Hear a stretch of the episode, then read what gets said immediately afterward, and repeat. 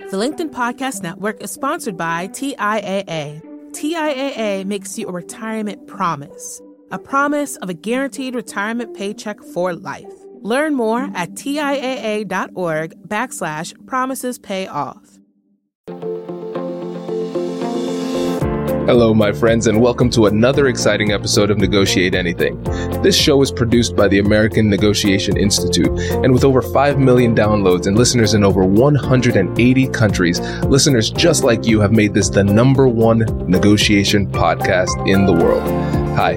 My name is Kwame Christian, and I am the founder and CEO of the American Negotiation Institute. Here at ANI, we believe that the best things in life are on the other side of difficult conversations, and we are passionate about providing you with the best content that will help you to make your difficult conversations easier, both at work and at home. Lastly, I want to remind you that we offer consulting and conduct trainings, both virtually and in person, all around the world. Our focus is in three main areas. First, negotiation and conflict resolution. Second, leadership. And lastly, diversity, equity, and inclusion. Check the link in the description below to learn more about how we could work with you and your team. Our head of sales and partnerships, Shane Martin, is hosting this episode, and I know you are going to love it. So without further ado, let's jump into the interview.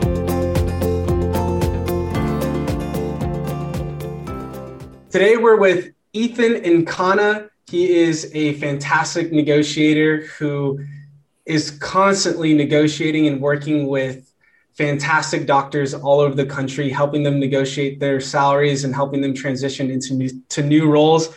Today, specifically, we're going to be sharing five things everyone should know before they negotiate your, their salaries. So, if you're negotiating your salary, this conversation is definitely for you. Ethan, thank you so much for coming on Negotiate Anything. It's a pleasure to have you. Tell us a little bit about yourself and maybe a few high points in your life in your negotiations. Yeah, Shane, thank you so much. First and foremost, I just want to say thank you for having me. I'm delighted to be here and be a part of the Negotiate Anything podcast. So, thank you first and foremost for making the time for this conversation. I'm excited to have this. Uh, I would say, just as a uh, primer on kind of my background, uh, I'm a lawyer by training. So I went to law school at the University of Dayton in Ohio. Uh, and during my second and third year of law school, I endeavored to get my MBA.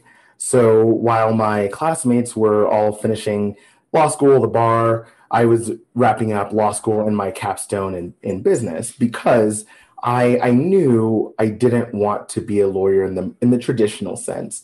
I had aspirations, Shane, of being a hospital CEO. Uh, and the reason for that, I'll just share a quick story. The reason I wanted to be a hospital CEO is because my mom is a physician. And growing up, she always would tell me, Ethan, you have to get into healthcare. You will always have a job. And what she didn't appreciate, I think, in the moment is I didn't quite have the aptitude for the sciences that my mom has as a physician. So my career has been on the administrative side of healthcare. So I've worked in business management, HR, strategy, physician contracting, you name it. In a hospital, I have done it on the business side. And that's kind of what brings me to my work today. So maybe a little bit contra to my mom's point, you will always have a job. I got laid off about two years ago and kind of took me to a, a, a low point professionally. Didn't really know what I was going to do next. Kind of had my my bubble burst, as it were, uh, professionally. And at that time, right in that moment of darkness, despair, my low point, I had this idea of why don't doctors have agents like professional athletes? And so I called my mom and we had this conversation. And I said, Well, who helps you negotiate your salary? And how do you know what your salary should be? And the answers came up to be nobody helps us. And so now I've built a career advocating for doctors, very similar to a sports agent uh, does what they do for athletes. I advocate for doctors to get the value that they've earned in their contracts. Fantastic. So essentially, you created almost your own job, your own company from from a moment where you, maybe you felt like there wasn't a lot of hope, but you created that hope for yourself. And I think a lot of times people who are negotiating their salaries feel the same way. They don't have a lot of hope. They don't think that they're going to be able to get a raise. And I want to say, like, that's totally okay to feel that way because I felt that way too before in the past And isn't life just so interesting how, in just the really difficult times, or like when you feel like there isn't necessarily light at the end of the tunnel, somehow, some way, um, you figure out how to make it happen. And it sounds like that's what you did. And so we're going to talk about making salary negotiations happen for our listeners today. And you have five tips that you've taught and spoke about and just helped doctors essentially negotiate their salaries. And so first would love to hear what the five tips are, and then we'll dive deeper on the first one.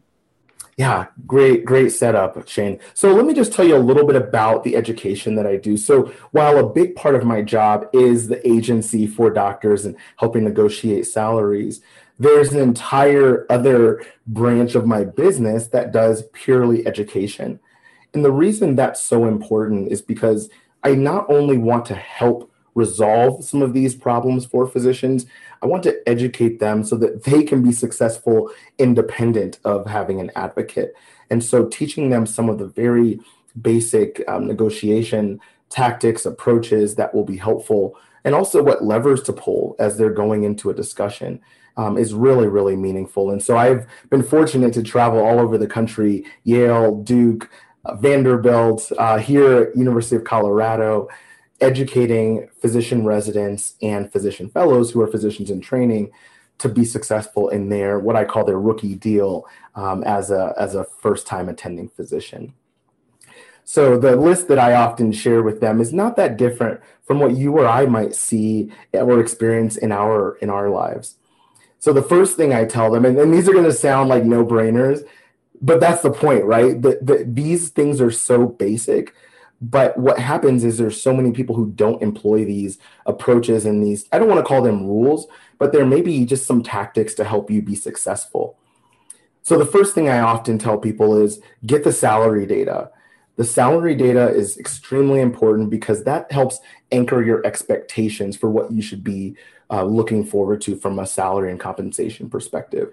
So you'll need to narrow that by your industry, by your job, your level of experience, and your geographic location because the same job as you know can vary dramatically on different in different parts of the country. So first and foremost i would say get the salary data. That's your anchor. That's your compass. Secondly always always always get more than one offer. Always. When you have more than one offer you create leverage. And we'll talk about that a little bit more in the context of how can i use that to get a better offer where i currently am um, that's a really important tactic. And and Shane, if you'll remind me in a little bit, I have a story of when I've used that in my own experience, um, and I can kind of talk you through how that works. The other thing that I often tell my physicians is stick to the facts. Your employers do not care about your student loan debt. They do not care about the lease on your Bentley. They do not care about your rent. The only thing the employers care about is what's in it for me. So I often tell my physicians focus on the things that matter to your employer, not the things that matter to you when you're negotiating your salary. Number four, give a range. A range often feels like you're open to a conversation, and and you the reason you give a range is because you give them a little bit of wiggle room to work with, right? If you give them a discrete number, now you're locked into that number. But what if you were to give them a range and get more than you might have been expecting, right? So you open a conversation as opposed to creating a yes or no dialogue. And then number five, I would say is, and this, again, I know these are going to sound super remedial, but they're really, really foundational to negotiation. Do not negotiate against yourself. Always, always, always let your employer say a number first what often happens, and I'll give you a really good example. I have a physician um, that I interacted with not too long ago. And for those who don't know, physicians go through residency training, which is can be anywhere from three years to seven years for, for neurosurgeons and some others. And in that time, those physicians are making about fifty or sixty thousand dollars, a very reasonable salary.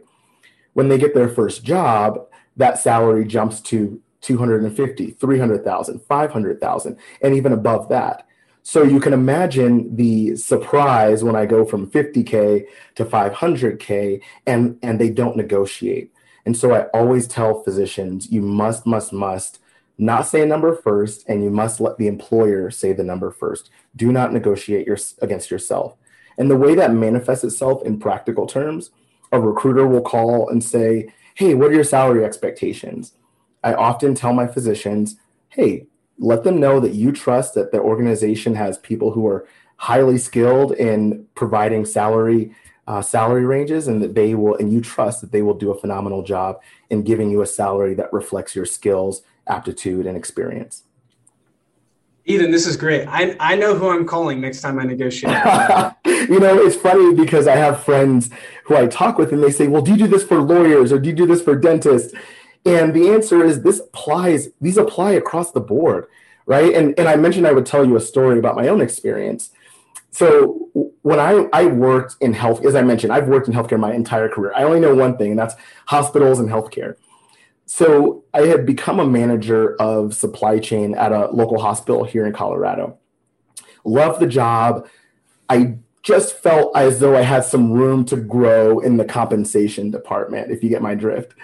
And so I never, I've never gone into a boss and said, I would like a raise because that's the suicide mission. That's never going to work. However, what I did do is I said, okay, if I truly believe that the market for my skills is at X and I'm currently at Y, I need to go find an offer at X. And so what I did was I started to go out and solicit offers for the next level up, which would have been a director of supply chain. I went to many interviews, applied to many jobs, and I got an offer. Now, here's the thing. You if you are going to put a competing offer against your current employer you have to be willing to take the competing offer. You have to. And the reason for that is if you if you take that offer to the employer and say hey here's an offer. I'd love for you to take a look at my compensation the employer says not interested and you stay you have now eroded your leverage for the duration of your relationship with that employer so if you're going to pull this card, it's one that you definitely have to be sure that you're going to follow through with. So in my case, I went to my boss and I said, I love working for you. I love it here. I see a future here. I do think that there's an opportunity to align my compensation with the market. And I showed them what my market data was that I was bringing to the conversation. Initially, of course, they said, not really interested in making an adjustment. And then I said, I understand I am going to pursue another opportunity that's paying me, you know, X percent more. And then all of a sudden the money became available for the raise that I was requesting. And I say that not to spike the football, but I say that in the sense that there's no situation where with your current employer, they're incentivized to pay you more for doing the same job. So you have to, there's the leverage is completely uh, disparate in that particular situation. So the way you bring the the, um, the, the leverage into more parity is by bringing in an offer of, of another employer. Again, a competing offer, not just a job you would never take. It has to be something you'd be willing to take. And that is what you can now use to level out the playing field as it relates to leverage.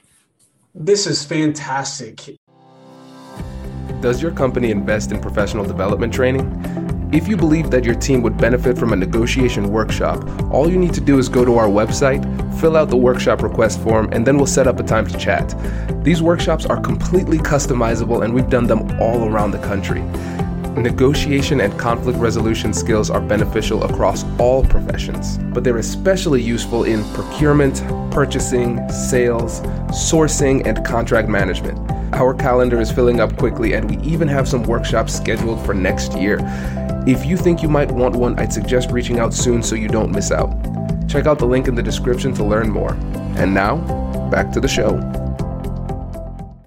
The LinkedIn Podcast Network is sponsored by TIAA.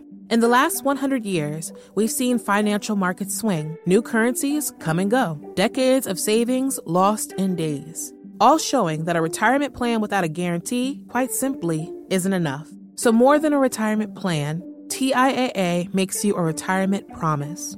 A promise of a guaranteed retirement paycheck for life. A promise that pays off. Learn more at TIAA.org backslash promises pay off. The LinkedIn Podcast Network is sponsored by HubSpot. More to dos, less time, and so many tools to keep track of. Doing business can be hard, but you don't need a miracle to hit your goals. You just need HubSpot. Their all in one customer platform can make growing your business infinitely easier. Imagine this higher quality leads, fast closing deals, wildly happy customers, and more benchmark breaking quarters. It's not a miracle, it's HubSpot. Visit HubSpot.com to get started today.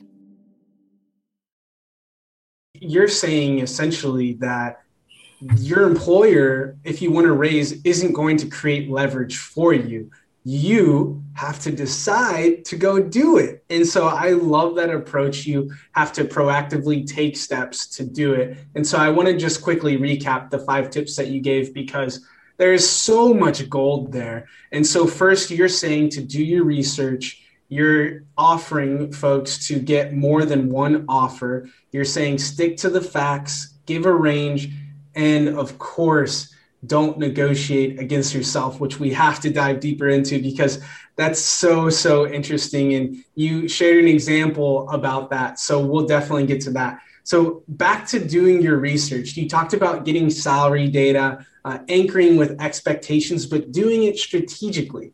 So, what happens if you collect the data in your region of what people are being paid and for your role, you show it to your director or to the person who would decide if you get a raise or not, and they say no, what should someone do? Yeah, great question.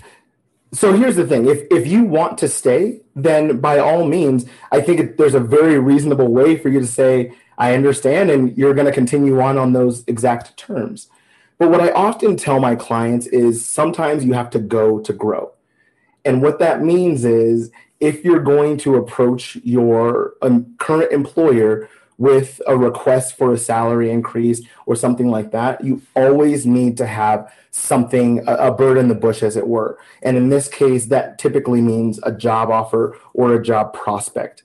And the reason I say that is because if you, so let's just in practical terms, if I walk into my boss's office and I say, hey, I think I'm worth 20% more my boss says I disagree, now we're fundamentally opposed in our view of my value, aren't we? So if if now I know that they don't see the same value in me that I see, so I can sit in my chair and complain about it, or I can proactively make a decision. And that's why I was saying, Shane, get an offer first. Go, go, like you said, get the salary data, start putting some resumes out, interact with your network about what opportunities they might know about but get an offer first. Because if you go in and ask your employer for a raise without any um, counterbalancing quid pro quo then there's i guarantee you the conversation is going to go very poorly and it's going to go very quickly frankly Right. And for those who might not know what quid, uh, quid pro quo means, can you explain that? Sorry, yes. Quid pro quo means this for that. So in this particular case, what I mean is when you go into an employer and you say, hey, I would like a raise. So they're going to give you something, but what are you going to give them? You're not going to do any more work. You're not going to take on any more responsibility. So in this particular situation, you might say something like, well, my leverage in this particular instance is this other opportunity and you're going to have to replace me at a certain cost, having to train someone up. You're going to have to, there's going to be this replacement cost for me.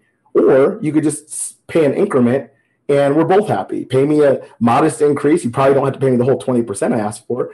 I'll probably be happy with 10. Pay me a modest increase. You're happy because you didn't pay 20. I'm happy because I got 10. Absolutely. So I'm I'm loving this. I'm just soaking this all in. So you, are basically saying uh, maybe consider asking for more than what you are actually wanting. That way, the midpoint might actually be the offer that you ultimately want. And I love the approach of creating options for yourself and essentially creating leverage because when you have options in negotiations, you typically have more power or more freedom, which can also lead to more confidence when you're having maybe yes. the difficult conversation that a lot of people sometimes dread when it comes to their annual review in regards to compensation. And so, with more options, although it takes work, I really encourage people to do what Ethan's doing or what he's suggesting today because you'll just feel so much better uh, going into the to the negotiation with your current employer if you want to stay and if you want to ask for a raise. And so that actually brings us perfectly into number 3 because we're talking about setting the frame in a way of sticking to the facts, and also making it a win for the employer. So, what does that specifically sound like in a negotiation in regards to framing it as a win for the employer? Yeah, I'm really glad you asked that, Shane. I think I also want to add the nuance to say don't don't make it about you, right? Don't make it about you. When you go in to pitch for a higher salary or even when you go into a new job interview, you know, I I was a hiring manager for 10 years and I saw people come in and say, "Oh, my my rent went up or my student loans are just so high." That's not relevant to a hiring manager. We all have those. We all have those issues, right? What what does matter to me is are you going to make the business more money? Are you going to save the business cost? And are you going to help us grow in a way that maybe we couldn't without you? And so when you talk about why you want to raise, or especially if you're talking about your current employer as opposed to going to a new job opportunity, you're talking about why you want to raise, always couch it in terms of, hey, here's some additional responsibilities I can I can take on. Or if it's something where you can look historically, and I've done this in the past as well, where you say, I started this job on, let's just say January 1 of 2018, and here are the milestones that I've accomplished for the organization over the past three years. I've I've made the organization X number of dollars, which is 80% of my salary. I've saved the organization money. Uh, all of the things that you can show your, your employee satisfaction has increased since you've been in leadership. All of those things that you can show value. If I were to like say it in very blunt terms, make your boss look good. How can you make your boss look good in terms that demonstrate articulable value? Revenue, expenses, growth, and strategy, employee satisfaction are typically some of the buckets that that get employers revved up. Definitely, or even taking taking the maybe difficult parts of your boss's job or the things that they find annoying off of their plate, yes. solving their problems could be really powerful too. But I, I love the approach of it sounded like you were saying to bring maybe a list of the accomplishments or things that you're proud of that have contributed to the overall success of the organization, not just yourself, but what has made the company look good. And you're setting that as your frame. Hey, Ethan, uh, I'm so excited to talk to you about my negotiation, or I'm so excited to talk to you about um, my role and the future opportunities I could bring to the company. Here's a list of things that I've already accomplished and here are a list of things that I hope that I can do to contribute in an even more meaningful way. Like starting the conversation like that is massive. And you know what? You haven't even mentioned I want more money, nor have you said that, nor have you even suggested it. You're saying, hey, I'm here with the facts. And I think that that's what you're saying, right? You're, you're spot on. And one of the one of the other applications to that idea, uh, and this is a freebie, is when you're applying for a job. So when I apply for a job, every single time, and this is uh, my girlfriend will will attest to this. I always, always, always reach out to a person within the organization. It makes my job makes my job search a lot slower, but it is so much more effective. And what I do, Shane, is exactly what you just said. I say, "Hey, I saw your job your job posting. It looks as though you're looking for ABC. I can do ABC as demonstrated by when I did this, this, and this. And that in and of itself is is persuasion, right? It's you saying it looks like this is what you need. I, I have a proven track record of having done that as demonstrated through these examples. Uh, so you're, you're spot on. And, and, and really the, the whole point of that, Shane, is you don't want to have nothing to, to show value. If you're, if you're asking for a raise with no, just because you feel like you feel like it's the right time or you haven't gotten one in a while, it's going to fall on deaf ears, right? Because there's no there's no consideration for that raise.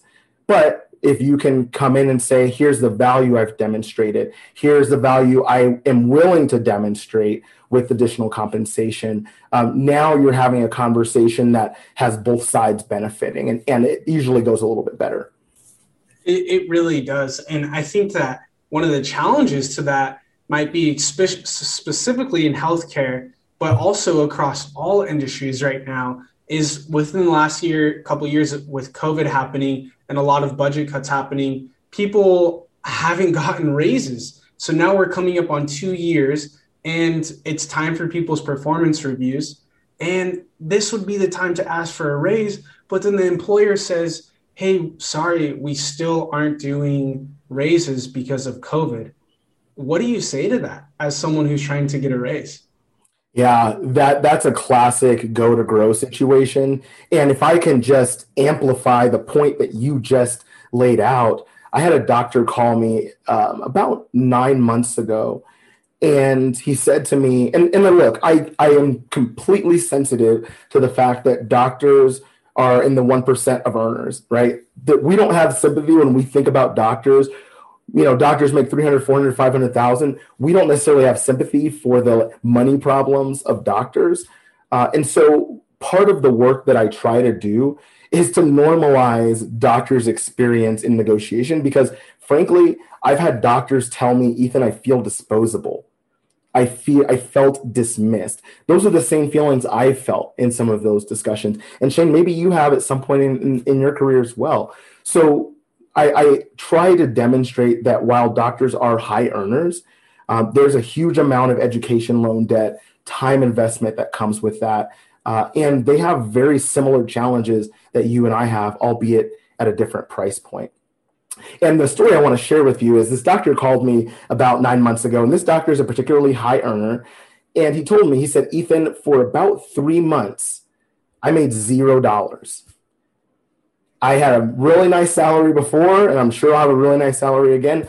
But for three months, I made zero dollars because my contract at the time it was 100% based on how busy he is.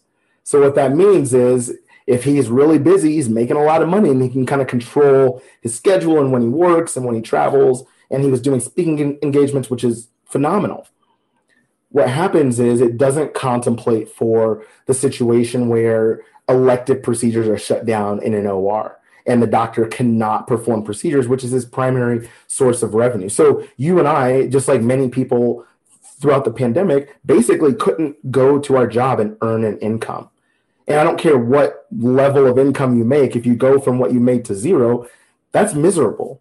And that's a huge, it's a jarring life experience. And so I often tell people, first and foremost, for my doctors, you must build in a floor that contemplates when everything goes bad, when you can't practice medicine, when the world turns upside down, you have a base guarantee in your contract. And this typically is for professionals who are paid uh, at a little bit higher rate than I'm accustomed to. Uh, but having a base salary or base income is a good way to protect yourself in those situations.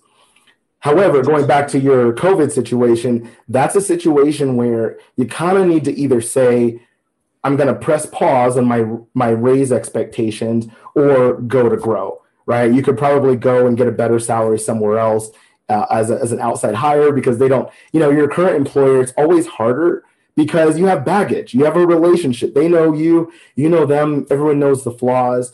And so that does make it sometimes a little bit challenging uh, to move the needle on your compensation your, with your current employer. But once you once you kind of go out to the market, uh, they don't know the baggage. They don't know necessarily that time you screwed up that one report on a Tuesday in front of the big boss. And so things like that, you're able to um, mitigate some of that and typically go for a, a, higher salary than you might internally. Oh, mistakes in front of the big boss. None of us have ever done that. Never happened to me. Never happened to me. that happens to me about every other week. Um, so I, I, I, love it. I, I think that um, the, the biggest takeaway is if you want a salary raise and someone and and someone is basically saying no because of COVID, then this is what you can say. I totally understand. I know it has been a year full of ups and downs. Would you be open to exploring other ideas of how I could make up for maybe that lost opportunity in a raise this year? And if you've demonstrated that you've done your research, you have a good relationship and a good foundation, I would say more often than not, they're going to be open to at least a conversation about pulling potentially other levers to make up for their answer of sorry, no raise this year for the second time in a row. And what that could specifically mean in that conversation that you have is you can create a list of different things maybe that you want. Maybe you want more PT paid time off. Uh, maybe you want to work in a different region within the company that has more opportunity to get more hours. There are so many different things uh, that you can ask. But the, the difficult thing is, and I think the reason why this podcast exists is because sometimes we don't ask. And so this is your sign to ask. Ethan talking today is your sign to go pull different levers and see what's possible because there's no way to know unless you ask. And so we've gotten through three of the five tips, and we're going to wrap up with the fourth and fifth. And so we've talked about doing research, getting more than one offer, and creating leverage for yourself, which I love, and then also sticking to the facts and framing as a win. So let's talk about giving a range and not negotiating ourselves. I think we can talk about these two an hour each alone, but we'll be brief. we'll be brief. So you said giving a range as your fourth tip because it opens up a conversation. Uh, tell us more about what that specifically means for someone negotiating in a context of what we were just describing with COVID. Yeah, great question. And and Shane, I don't want to let this moment pass without amplifying what you just said. Starting that conversation and compensation can mean so many different things right? I often tell my doctors that there's base salary and income, and that's great. And some doctors want to make the most money, but my doctors are much more diverse than that. And some of them prefer personal time or access to research and clinical trials. What you just, there's so much gold in what you just said around having a conversation, right? Or if maybe right now is not the right time, don't walk out with your tail between your legs. Say, okay, what are the, what are the other valuable components of work that maybe you would consider adjusting in lieu of, of compensation. So much gold in what you just said. The last thing I want to point out what you just said, and then I promise I'll get to your question, is you use the word conversation. And I really want to highlight that for anybody who's listening today. Take out the word, for my doctors, I often say take out the word negotiation and replace it with discussion. We're going to have a contract discussion I'd love to have a discussion about the terms of my contract. It takes away some of that bite. And I often tell my physicians, this is my disposition all the time. I'm not the type to come in and yell and stomp stomp around. I don't have to do that because my doctors have options. And so when people have when they have those really contentious, angry, emotional negotiations, typically it comes because you're at an impasse and someone's feeling less than. And so part of the value of having an additional option is that you don't have to necessarily feel like either I get this or I get nothing, right? And so, anyways, sub discussion for negotiation for my doctors, um, understanding that it truly is. Again, this is A and I, right? It truly is negotiation. Um, but I think sometimes for people who are less comfortable um, and, and doctors, they're scientists. They're trained in the science of medicine and healing people. Their skill set, uh, they were not trained to be business folks, negotiators, and so they shouldn't be penalized in terms of lower salary for that for that reason and disposition. So sorry, Sean. I, I, Shane, I wanted to just pause there. You said so many meaningful things that I wanted to really amplify there for a moment. Um, but jumping into giving a range, you, you said this earlier as well, so I'm just going to repeat what you said. You give a range because a range allows for a conversation, and you also said, which is true, the range should be above your floor. So just let's just put real numbers on it. If I if I were applying for a job and my absolute minimum floor was $20 an hour, I, in a very practical sense, I would encourage my client or myself in that particular instance to ask for a range between 22 and about 24, give or take, right?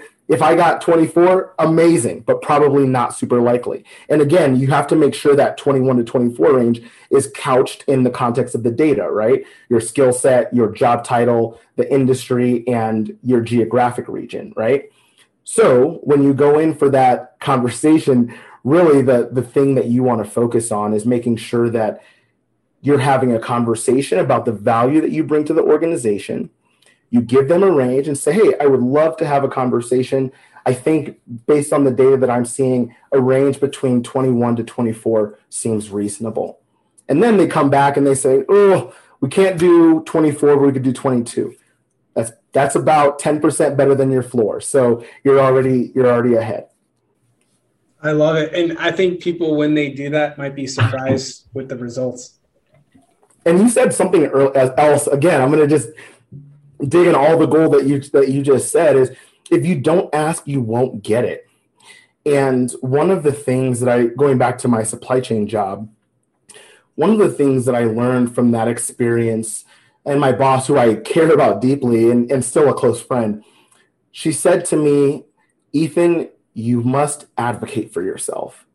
And I have played that over in my head thousands and thousands of times over the years. Because if I don't advocate for myself, Shane, who's going to? If you don't speak up and say, hey, I think I deserve a couple bucks more, do you think they're going to come to you and say, hey, you know what? You've been so amazing. We're going to pay you more. That might happen in a rare instance where somebody's been chronically overpaid. But but I'll tell you where that generally doesn't happen. To the 80% of us who think we're doing a really good job and are climbing the ladder and, and doing things the right way, those are the people that typically don't get recognized for raises and things like that because you're not a squeaky wheel. There's a very real uh, real reason that people say the squeaky wheel gets the grease. You must speak up and ask for ask for what you want and for what you expect. Definitely. So you're you're advocating for yourself, you're believing in yourself because who else will, right? And I, I love how a simple but also impactful and massive that could be for someone.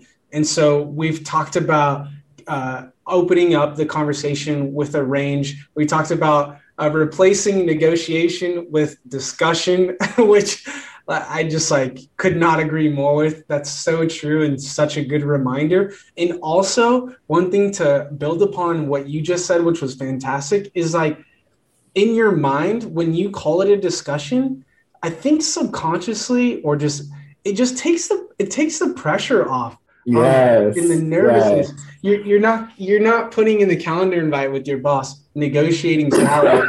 No no like i don't recommend that.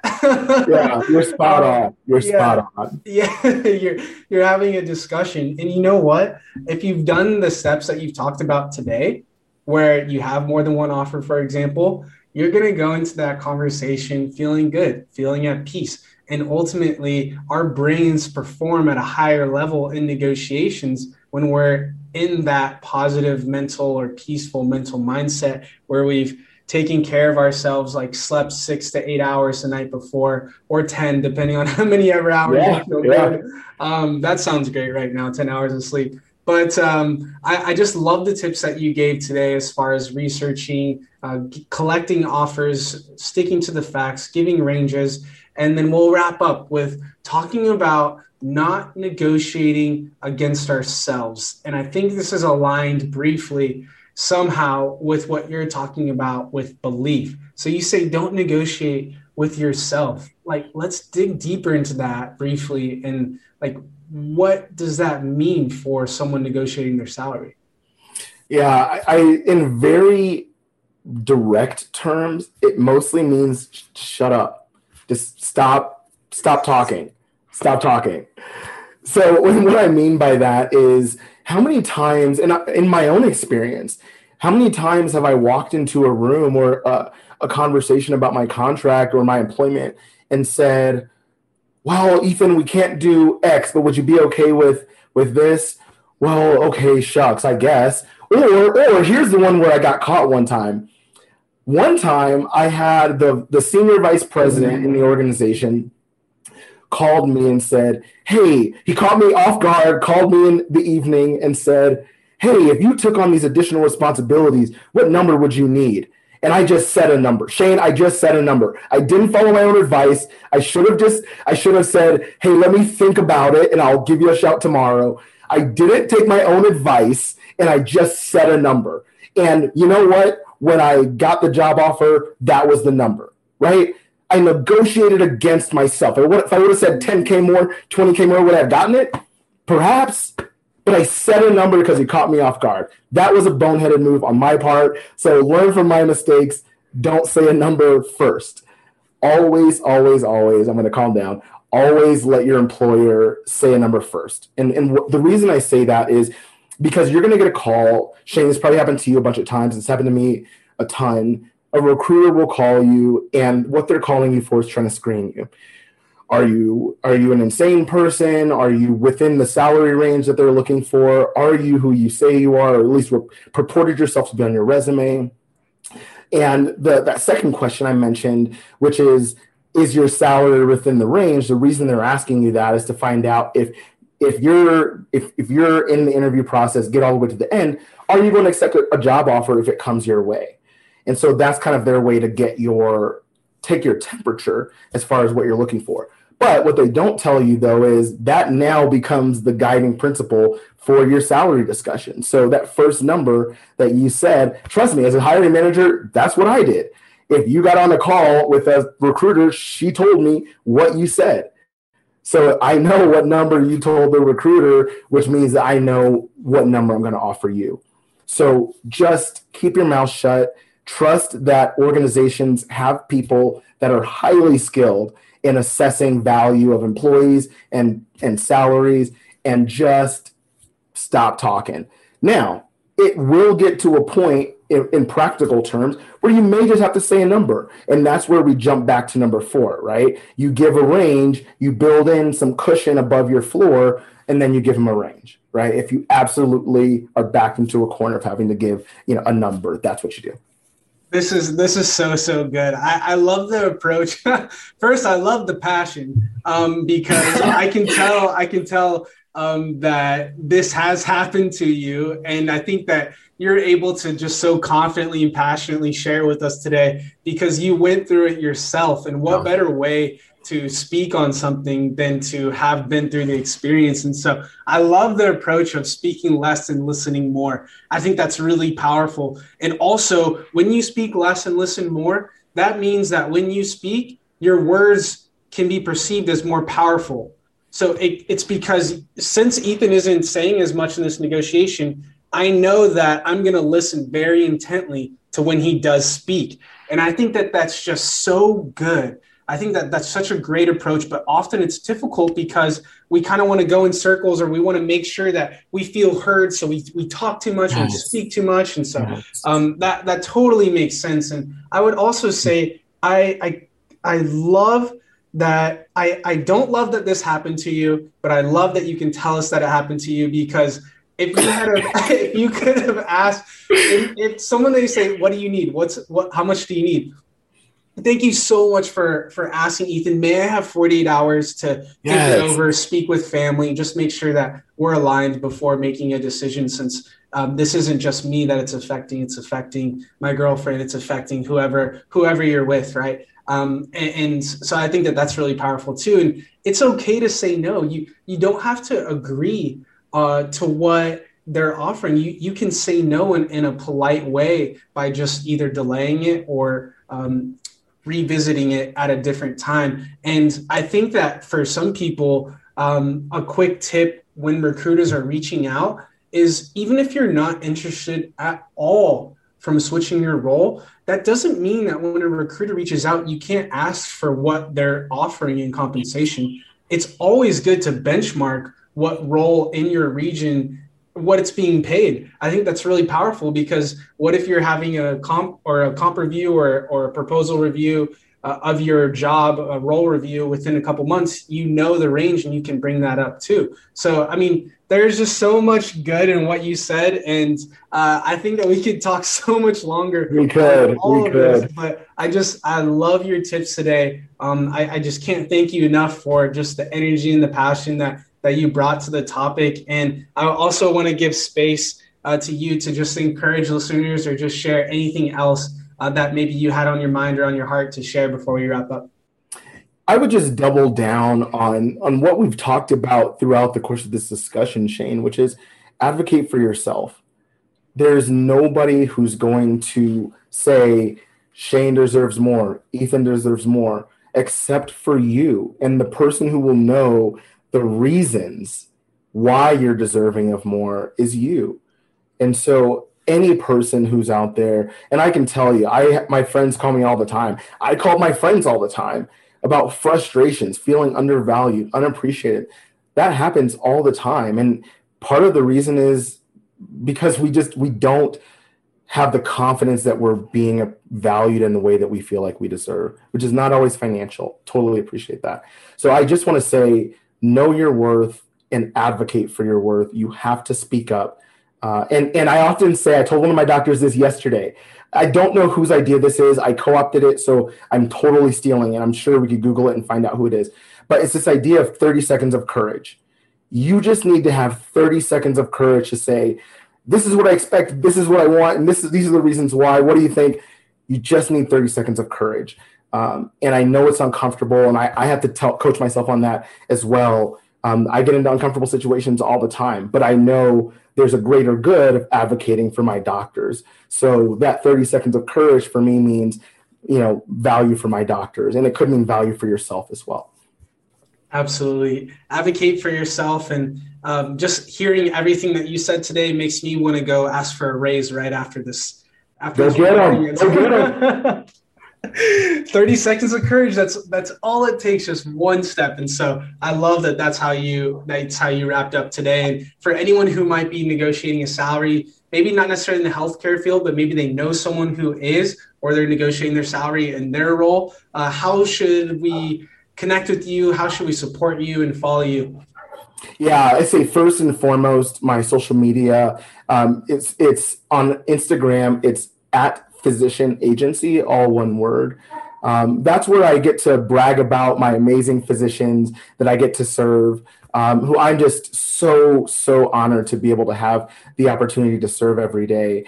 Um, you know, I'm on LinkedIn. You can just search my name, but that's you know that's not not as nearly as active as our social media. And then lastly, if you want to just check out the website, uh, it's www.rmpa.co. That's the Rocky Mountain Physician Agency website, which is my my organization.